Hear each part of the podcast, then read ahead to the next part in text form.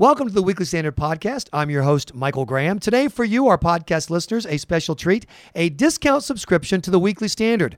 When you're done listening to the podcast, be sure to click the box in the post to get your special discount. Our other special treat is Bill Kristol. I understand that you're feeling more positive than ever about the state of the Republican Party. Is that right, Bill? No, I'm not delusional, Michael, or, or a lunatic. I am back. Really looking at the Republicans here in Washington, it is enough to, God, you just wonder what is with these guys? No message, no policy, no entrepreneurship, innovation. I was having lunch with someone today. We were talking about this. I mean, they all just meekly go along. They don't want to rock the boat. The boat needs some rocking. And where are the Jack Kemps and where are the Jesse Helms and where are the you know where are the people who are willing to take a bold stance on something and something different from just the most conventional point of view? It really is. Uh, I mean, I'm sure it'll change, and people are still in shell shock, I suppose, after the election, but there's it, it is a funny how conformist the party is. I guess is what strikes me. The Republicans at their best have always had dissenters, left and right, and not just left, right, but orthogonal to left and right. You know, supply side economics right. was different from the traditional Republican economics. Reagan's foreign policy was different from Kissinger's. There, are, you know, good arguments to be made on both sides of those. There's pro-life, pro, uh, pro-choice. I mean, are many different aspects of the party, and people have just become so cautious and timid and stepping out and expressing themselves and taking a little bit of a view that's a little different from the leadership. It really is. It's not healthy for an opposition party. When you're in opposition, it's the time to have you know, let a thousand flowers bloom, get some ideas out there, take on the big banks, take on Wall Street a little bit, take on the conventional wisdom on this issue or that issue, and instead, it's just. Uh, timidity all around, it seems. And there's a price to be paid for that, Bill Kristol. And this is an area where I can actually offer something out in the grassroots. You know, I do talk radio every day in Massachusetts, which is already a lonely Republican in New England. And then, of course, on you know, I'm on the Twitterverse and the new media universe, and people are so dispirited. They feel like they're out every day fighting, you know, blog to blog, you know, phone call to phone call, tweet to tweet, trying to make arguments on behalf of either the Republicans or make the case of how poorly President Obama is leading in certain areas. And then they look to the party and they just groan, going, Are you, are you guys really going to leave us here to fight this fight? Why won't you join us in these fights? Yeah, and everyone's, and related to that, I think you've captured that well. Related to that, everyone is now a tactician. I mean, I, I, the Hagel fight, which obviously I was involved in, mm-hmm. we've talked about several times people, you know, wow, was that really the right fight to fight? Maybe it would have been better to use the resources here and make the arguments there, and he was going to win anyway. And maybe sometimes you just say this guy isn't the right candidate, and we're going to oppose him. Right. If you get 41 votes, that's fine. If you get 21 votes, that sometimes that happens that way. Maybe we could have gotten 51 votes. It, it worked out the way it worked out. But then everything has become such a calculation. Sort of everyone is a is a strategist and a tactician and a calculator. And I, I think the party would be better off if they really did just I said this at the Republican retreat about uh, six weeks ago. The House Republicans get rid of the pollsters for a while. We're we're, we're 19, 20 months away from a general election. Can't we just? And I'm not saying you know people are entitled to be. Uh, this isn't an argument simply for being as right wing as possible and right. everything either. There might be issues where we should rethink some things and be more moderate. But but just have take positions you believe in and make arguments that seem to make sense and explore issues in a fresh way. Uh, but but everyone is calculating. I, I see this in the fight against Obama now on the sequester. They're polling. They're worried. The messaging is not great. Right. We've got to get this there. We've got to get that there. It's, what do you believe? What do you think is important? Make the case for it.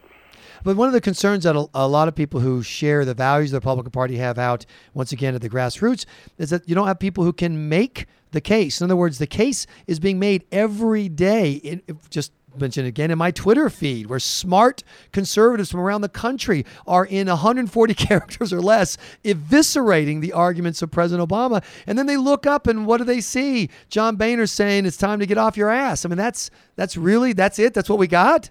No, and I feel that way. I mean, a little. I mean, a little myself, and says I'm not sure we're doing a perfect job here at the Weekly Standard by any means, but you know, I think the article, if you read, you know, the Standard, National Review, and other mm-hmm. journals, if you, if you listen to, as you say, people, uh, you read the intelligent blog posts and uh, listen to intelligent talk radio, there are plenty of people making the arguments. I do feel like it's the elected officials. Maybe this is easy for me to say. I'm not mm-hmm. one, but I think that's where the ball really gets dropped. I mean, they they are so timid.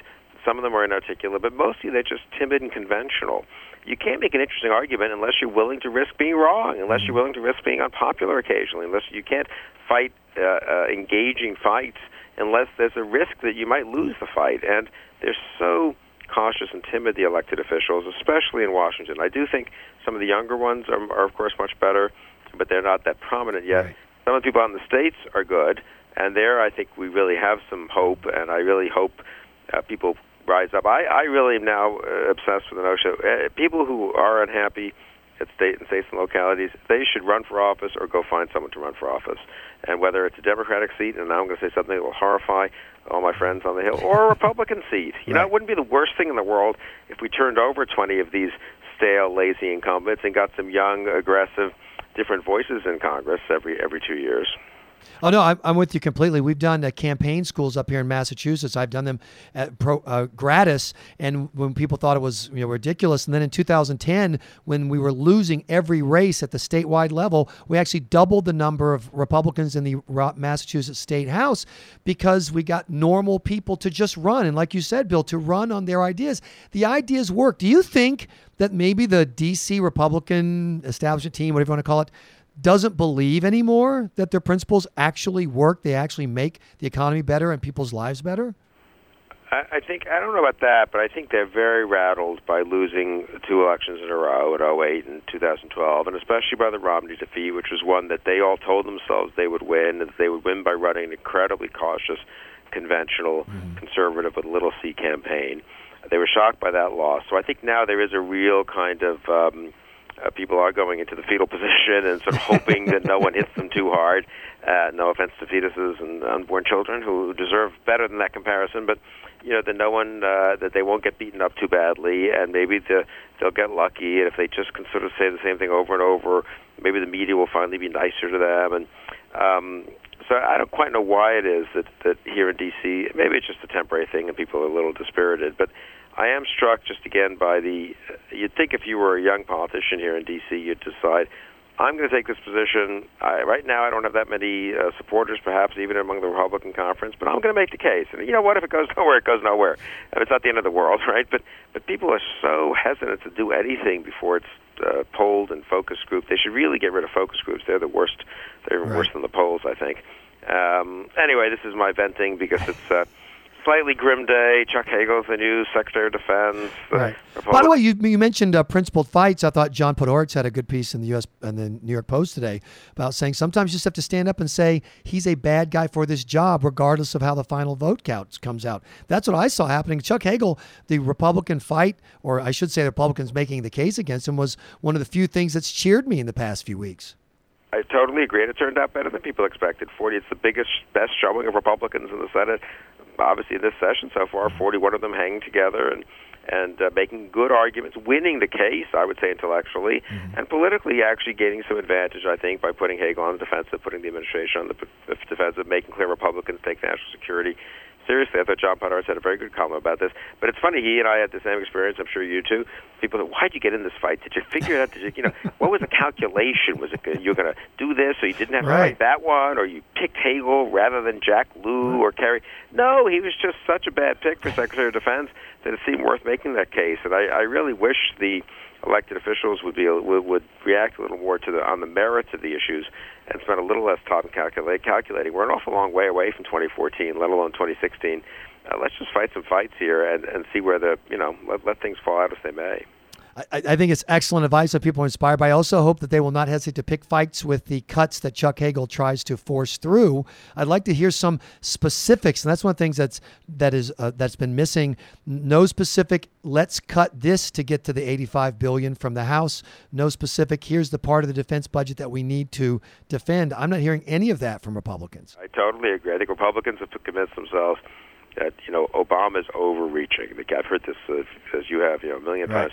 Because of the cheap demagoguing and the use of the, you know, it has been terrible. Obama's been such an irresponsible president in these last week or two, and this last week or two, as he has been for, for so much of his term.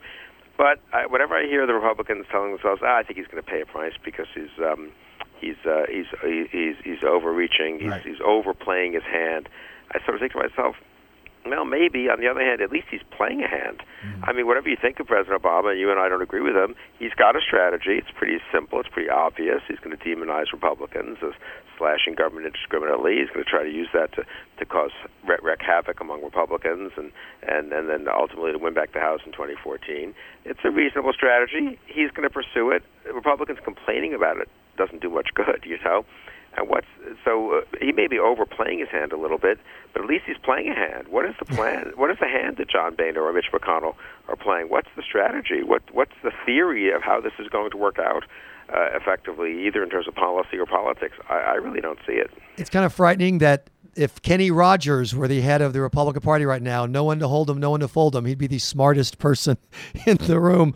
Bill Kristol, thanks so much for joining us on this edition of the Weekly Standard podcast. Please check weeklystandard.com regularly for podcast updates. And don't forget to click the box below for a special discount subscription to the Weekly Standard. I'm your host, Michael Graham.